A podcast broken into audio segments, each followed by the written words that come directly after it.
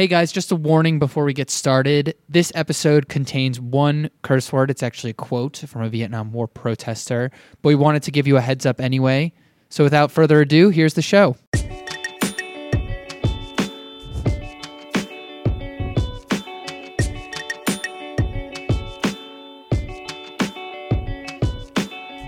Hello and welcome to the Artsy podcast. In May, Artsy's deputy editor Scott Indrisek wrote a story that asked what turned out to be a prescient question Is it illegal to kill the president in an artwork?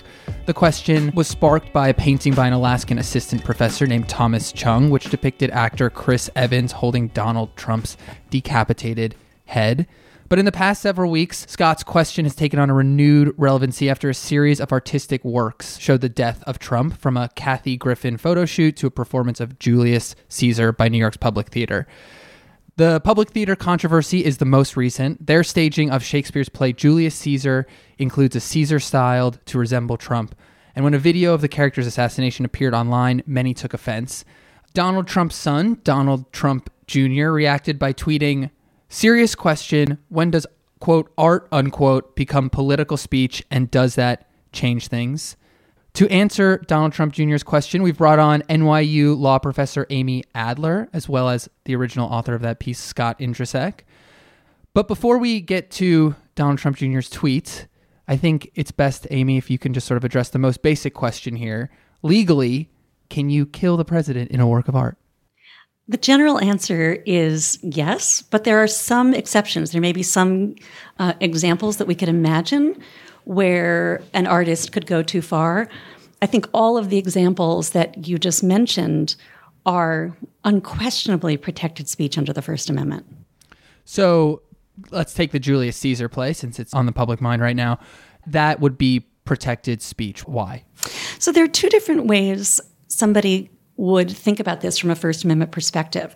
Um, the first would be are they actually threatening the president? Are the are the actors or the producers actually saying something that would, would could be interpreted as a threat to kill him? Um, if that were so, then they could be arrested for what they've said.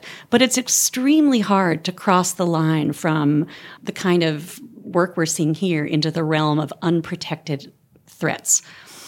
The other way that we might look at this play and ask the question, I think, is similar to the concern that people like Eric Trump have voiced.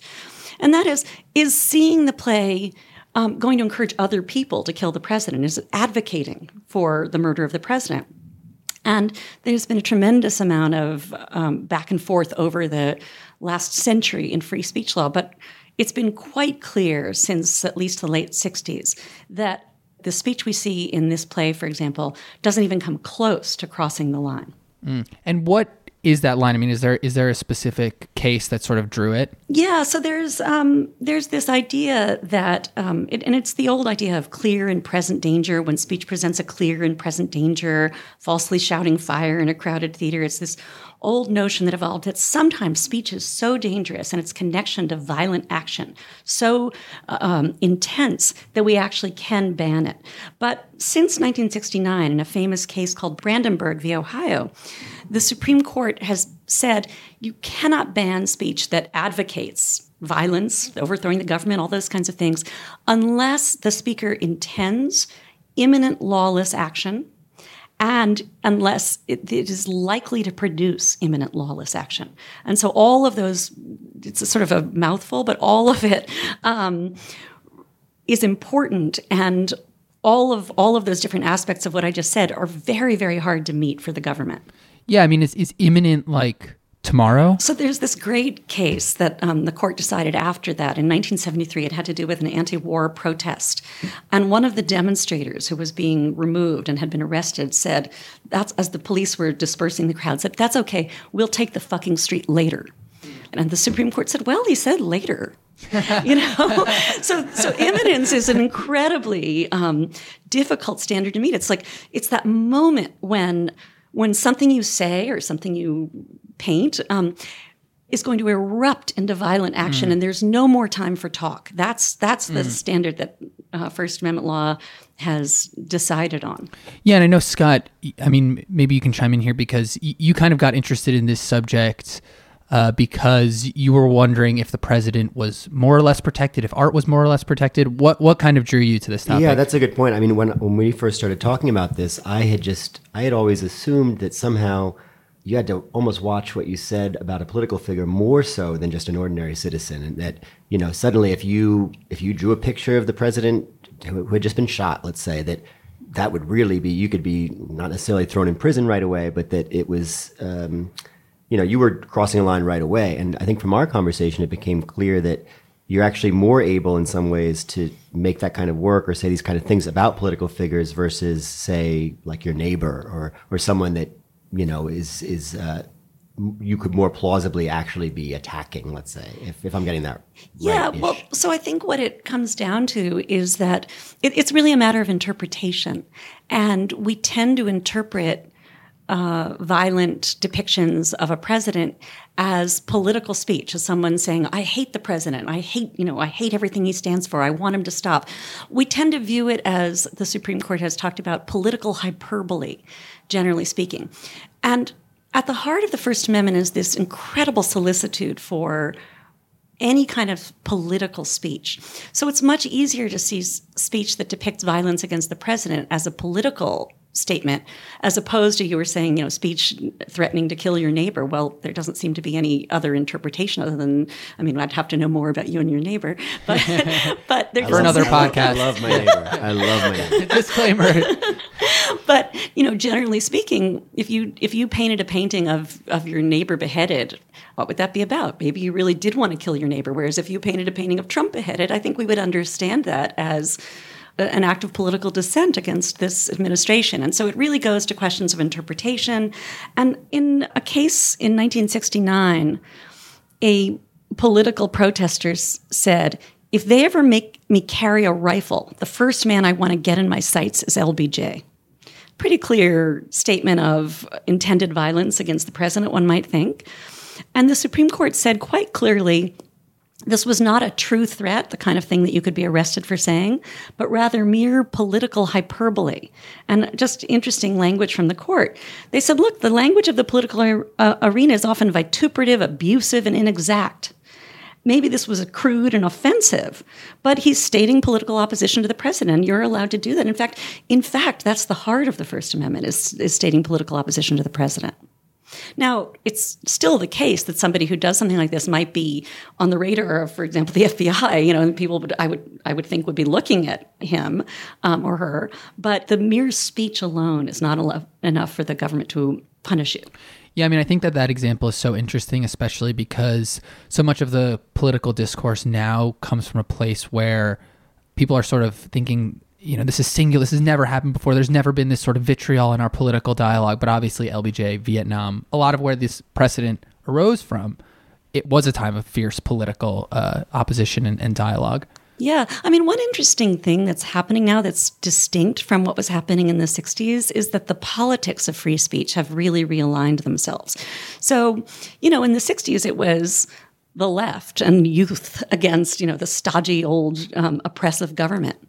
But now what we see is suspicion of free speech from both the right and the left. And that makes this a much uh, more volatile field, uh, particularly as we're in this volatile moment in our politics. And yet, maybe you could argue. I mean, w- would you argue that the actual law around it is more ironclad now? Yeah, that's a that's a really great point, and um, in some ways, the First Amendment has never been on more solid footing in terms of extreme protection given to all kinds of speech. This court, for example, is just really, really strong on the First Amendment. I mean, I don't know if you guys noticed there was a case that came down yesterday involving the slants and trademark law and whether this question and and although the court didn't agree on the rationale, it was an 8-0 decision under the First Amendment saying you're allowed to trademark an offensive term. Of course, you're allowed to do that. So we're just seeing more and more a, a Supreme Court that is ironclad in its protection of free speech at the same time that we see a political climate where there's tremendous hostility toward free speech from the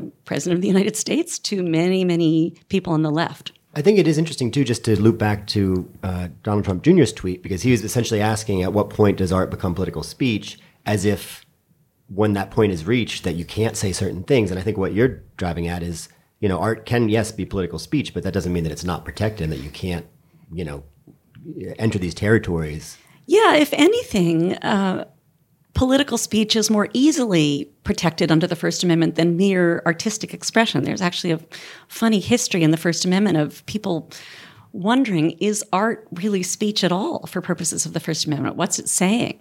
Uh, whereas political speech is unquestionably at the center of the First Amendment. Although it's interesting what what um, was it Eric Trump who said it or Donald Trump Uh, Jr. Donald, Donald Trump, Trump Jr. Jr. It's hard to tell them Hard to tell them apart.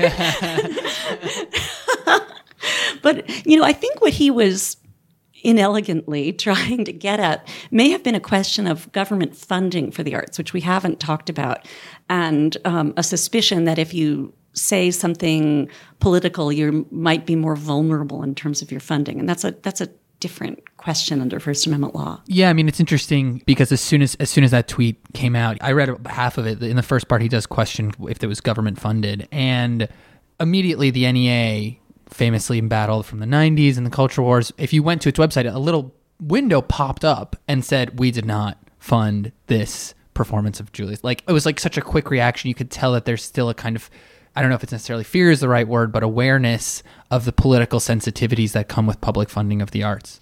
Yeah, absolutely. And in First Amendment law, we might call this a chilling effect, this this fear that surrounds engaging in speech. And I think the NEA is running scared. Trump's threatening to cut their funding, and that history of the culture wars is seared into the collective political memory. Yeah, I mean that's one thing that I wanted to ask you, which is it seems the ability to legally say these things or make these paintings as, speech is is ironclad relatively, but do you think that there are other ways in which uh, this kind of rhetoric, this heated rhetoric, can stifle speech, not necessarily throwing an artist in jail? Yeah, absolutely. I mean, I think what we're seeing is a climate of political fear. Um, and you know, certainly the the example with Kathy Griffith. I think the next comedian will be much more careful about crossing that line, even though it's protected under the First Amendment. It's not protected in terms of the marketplace or public opinion.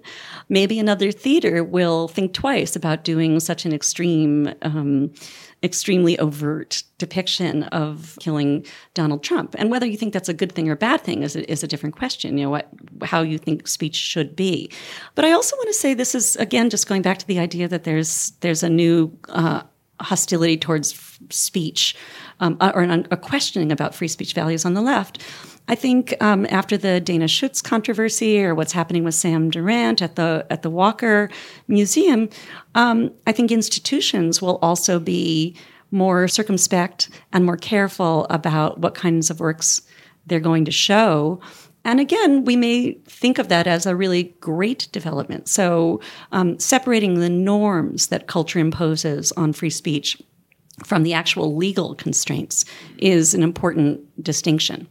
I was curious too, just in general, how in, terms of um, thinking about what constitutes an imminent threat or clear and present danger, do current events or things happening in the real world does that affect the discussion at all? Because one thing I did notice, obviously, another thing that's happened since the article ran and, and today was this shooting in um, you know at a baseball practice where this guy came and shot a bunch of people, including Majority Whip Steve Scalise.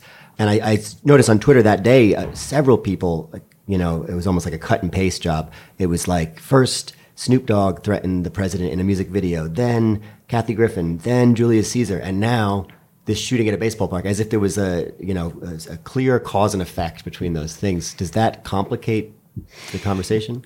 Yeah, so so it's we're, it's that volatile political environment that we're living in, and an environment in which so many people are now armed, that I think makes people more afraid of speech. But this is this is a line that the Supreme Court was has been really careful in drawing, um, even though there may be a sort of connection between the violence in art and political discourse and the violence that we're actually seeing playing out in the public sphere, it's not that tight causal connection that the Supreme Court insisted on before you could actually throw someone in jail for saying it. So, you know, maybe Julius Caesar had something to do with, um, and, and all the other depictions of the president had something to do with the political climate of uh, that erupted in violence. I, I perhaps that's right.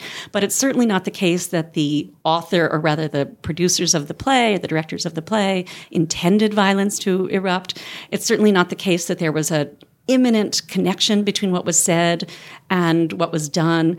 And the other part of the Supreme Court test that they've been careful about is was it likely? Was it likely that something would happen? You could say, well, it's not unforeseeable, but it's not likely to erupt in violence. And I think that's um, another key part of how you can see that the court has been very careful in drawing this line so that even though we, we understand that speech might have costs, we're willing to tolerate them. I think you know one thing that's important to note, and when I talked to the Alaskan professor who had made this decapitated Trump painting, was a lot of his students really were very conservative, not maybe Trump supporters, maybe not, and a lot of work they were making was kind of incendiary as well from a different part of the political spectrum, and he was you know he had to be okay with it, he had to be supportive of it. So I think if we're talking about these issues, it's also important to note that you have to be supportive of the right of people to you know depict things that you as a liberal art world denizen might also really disagree with or hate or something like this. I mean, yeah, that's interesting. I I maybe take a, a different, a slightly different opinion, which is I, I, think that obviously like there's a difference between uh, locking someone up for depicting President Obama and Julius Caesar uh, as Julius Caesar getting murdered, but I, I also am, am wary of necessarily making the mistake of thinking that free speech is inherently equal just because everyone isn't thrown in jail for it. You know, like depictions showing violence against groups that have been historically marginalized are inherently less protected just because of how they they exist in society. So I'm I'm a little more maybe if, when you level everything by accident, you might actually provide power to the groups that have already historically enjoyed it more. Oh wow, that's interesting. That's that's very much I think the a, a view that's emerging um, among students on campus and so forth that is at odds with traditional free speech jurisprudence, which is about leveling and being completely blind to content and all of that stuff. Um, but you know, I do think it's I, I, like Scott's point a lot because I think I'm making assumptions about about um, artsy maybe right now, but I'm I'm assuming you know that we're all more or less living in a liberal bubble in New York City in the art world, and may not be that worked up about anti-Trump speech. But I'm glad you brought up the example of. Um, of disempowered groups, for example, and I think if you, if you, again, if if we look at uh, the debate that's happening about the Dana Schutz painting or the Sam Durant work, you can see this um, concern about the connection between artworks and violence that suddenly becomes more understandable uh, to people within the bubble. Yeah, and of course, the, this this discussion, this debate takes on a different tenor when there are questions over funding and the actual ability of an artist to create uh, something and, and and make make the livelihood. And generally, historically, it's been uh, the the forces of the right through the NEA, uh, Mayor Giuliani here in New York threatening to to close the Brooklyn Museum um, several years ago uh, trying to trying to stifle uh, the funding or support institutional support of, of speech that's more on the left. So yeah, Amy, I'm just wondering legally if there's a different standard, different test that a court will look at when evaluating whether or not an agency must or must not fund something under the First Amendment, for example. Yeah, so there's actually significantly more leeway for the government to make distinctions about speech based on its content in the context of funding. And it's a little murky, actually, under the First Amendment. But one thing that we should remember is there's no obligation to fund speech to begin with. So the government's free to eliminate the NEA, and that's not a violation of the First Amendment.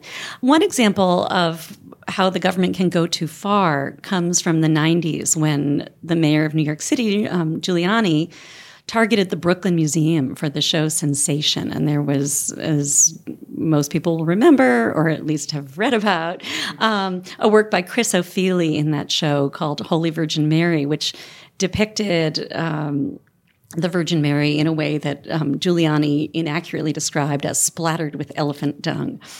And uh, Giuliani called it blasphemous and threatened to basically shut down the Brooklyn Museum for showing the work.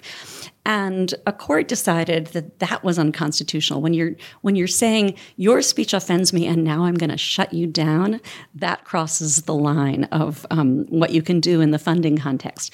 But whether the government could go forward and say you're not allowed to fund stuff or, or try not to fund stuff that's too offensive, that's probably okay. And in fact, the Supreme Court, in a case involving Karen Finley, another um, old name from the culture wars, the court said that could be allowed.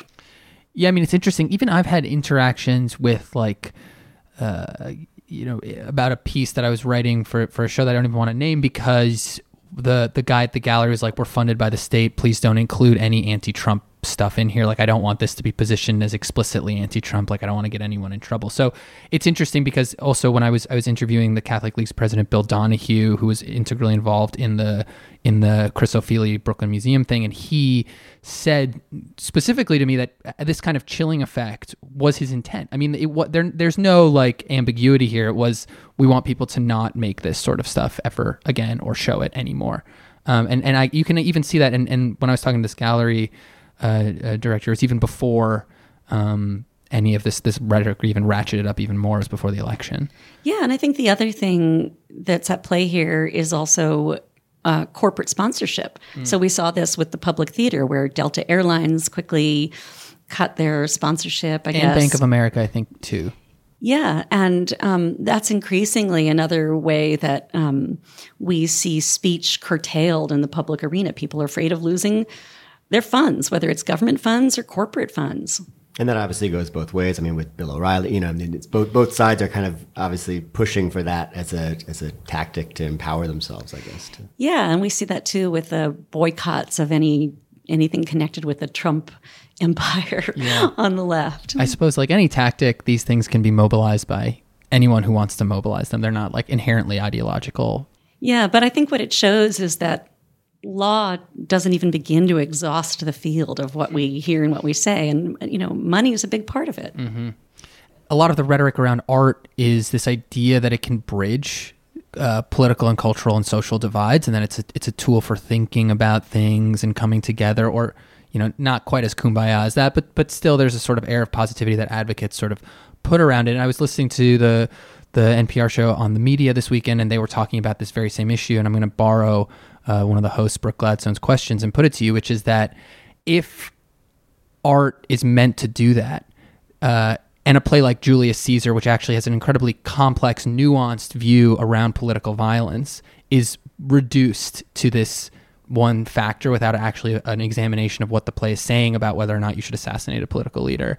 What does that say about art's role in the current climate politically? Well, I, I don't know if it's directly answering your question, but what is interesting to me is just the way, as, as this, in the same way that Trump's attitude would cause people on the right maybe to just disregard news in general, that maybe with this issue with the play now and everything else, uh, suddenly people on the right would go, oh, plays in general, museums in general, art in general is a liberal left wing thing that has no relevance to my life. I guess a ton of just Shakespeare theaters across the country have been getting like random hate mail and you know they're not putting on Julius Caesar to begin with let alone Julius Caesar with a Trump character but it's just people that are either you know not not doing due diligence to figure out which Shakespeare theater they are hate mailing I guess but but it almost just seems like suddenly there's this animosity against just I, I guess theater or something you know? Um, I guess the same thing with Hamilton you know all these all these issues that it, people would just start to look at art as being inherently liberal or not addressing their lives? Well, I think inherently elite, and this this association of art with the cultural elite is something that was uh, made very distinctly during the time of the culture wars in the 80s and 90s, and I think is rearing its head again in uh, this moment of uh, populist antipathy towards towards the elites. But I mean, I think the other thing I'm just thinking about Isaac's question.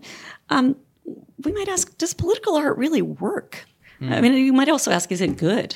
is it good art, or is it too, you know, are we are interpreting art in too narrow a political sense? Maybe is um, diminishes diminishes the art. But have you guys ever seen examples of um, political art that actually worked? Because I think there's this real desire right now to to see art as a realm for making changes and um, a newfound interest in political art. And I'm just curious about it. I, I think uh, I'm gonna I'm gonna talk about what my mom's opinion on this is for a second, yes. just to get her listening to the podcast. Bring mom intersect. I think she she got in a fight with my brother about the Kathy Griffin photograph, and you know she was not defending. She was not saying that that shouldn't have been able. You shouldn't have been able to make that image or whatever. But she was essentially just saying, I think it's counterproductive and kind of dumb, and you're not going to win anybody over. If anything, you're going to lose some people who are maybe on the fence. Um, yeah, I do, I do think some political art definitely is just grandstanding and making, you know, I, is someone going to look at a painting of Chris Evans holding Trump's decapitated head and suddenly say, oh, wow, Trump is not so great. And now I'm going to vote for whoever in 2020. Um, I don't think it's that. I think there are, there are things I've seen before. I think there's a Thomas Hirschhorn piece. I forget what it's, I forget what it's actually called, but it essentially just involves I think the artist kind of flipping through these really gruesome, bloody images of war, the kind of thing that yes. you don't see in the New York Times or really anywhere. You know, I mean, they're really kind of horrific, and it's trying to make a point about how we're desensitized to these images and stuff. And that to me is like one kind of piece where I, I mean, I, I would say it's political, and it did you know, it's pretty effective in a, in a way. Yes, but there's not too many examples I can think. I, of. I remember that piece, and I actually use it when I teach about war photography because he was making, I think, a really interesting point, which is people around the world we're really seeing much more extreme images of war than we were seeing in the U.S. media, which was was still actually still is quite sanitized. The internet is another story, but we're not really we really haven't seen um, that many bloody bodies, and certainly not American bodies. That's not depicted, and so that piece I think was a, a very powerful piece for me too. Uh, so that's a that's a cool example. Yeah, and there's also, I mean, another Thomas Hirsch, Hirschhorn. Maybe he, he really knows what he's doing. But there's the Gram, there's a Gramsci monument in uh, the housing projects in the South Bronx. I mean, there's been some debate about the lasting impact that that has had, but as sort of a work that uh, undermines the notion that art is elite. That that did an incredible job of sort of creating a community space that they that the people living there really owned, and you could tell just visiting it. Uh, that that it, it, really felt genuinely connected to a place that the art the quote the conventional art world either doesn't know exists or is like waiting to gentrify. So so it, it was a really interesting that that was a really interesting work as well. But in general, I would agree that it, a lot of political art tends to be sort of very much preaching to the choir and in a way that just you know solidifies these distinctions of people outside that bubble kind of going, oh, of course, this is how you people are, and this is what you people think, and you know, so it, it, that's a whole different issue. But um, yeah, it's. I'm glad it's protected speech. I just, uh, yeah, whether whether it's effective is, is a different story. And that might just have to do with who's looking at art, you know, and those kinds of political questions about who is art really for.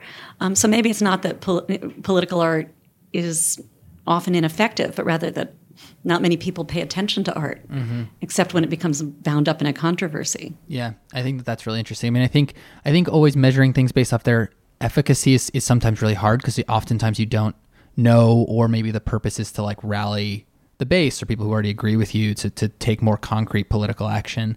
But I also agree that just in terms of eh, how much if you if you dropped into you know swing voter in Michigan would be like, what did you think of that Whitney exhibition? They'd be like, what? You know, like, or maybe actually that's that's wrong. Maybe they would. I mean, I don't want to insult people's intelligence. I think that's also maybe the flip side of this equation is is to be too dismissive of people's cultural understanding. But I think it's something that either way we're not the fact that we're not sure or we have a difficult time kind of articulating art's place sort of shows the limitations of where we are sitting in a New York office recording a podcast.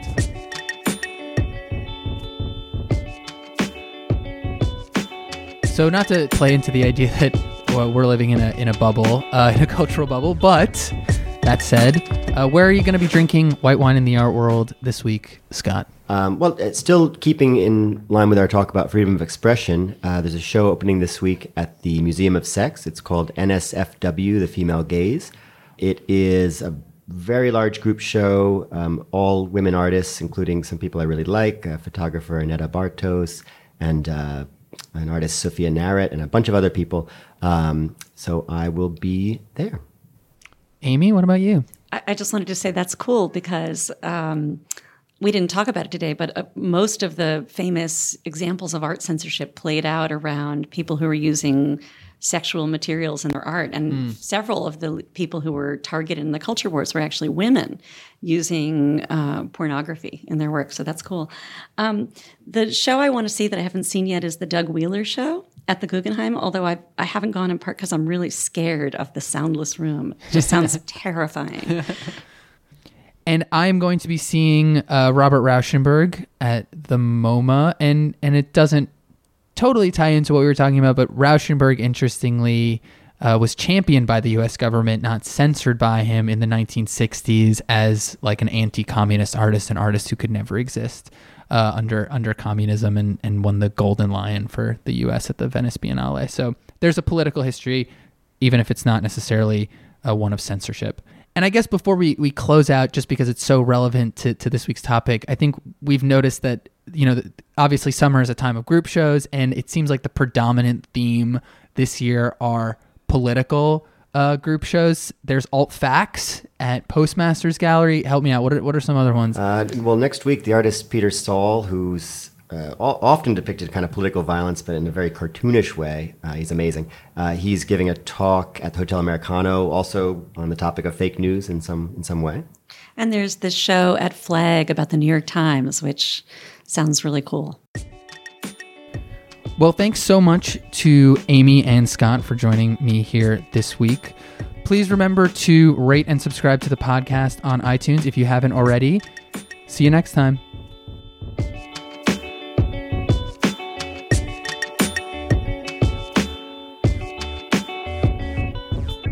Our producer this week was editorial associate Abigail Cain, and the theme music is by Broke for Free.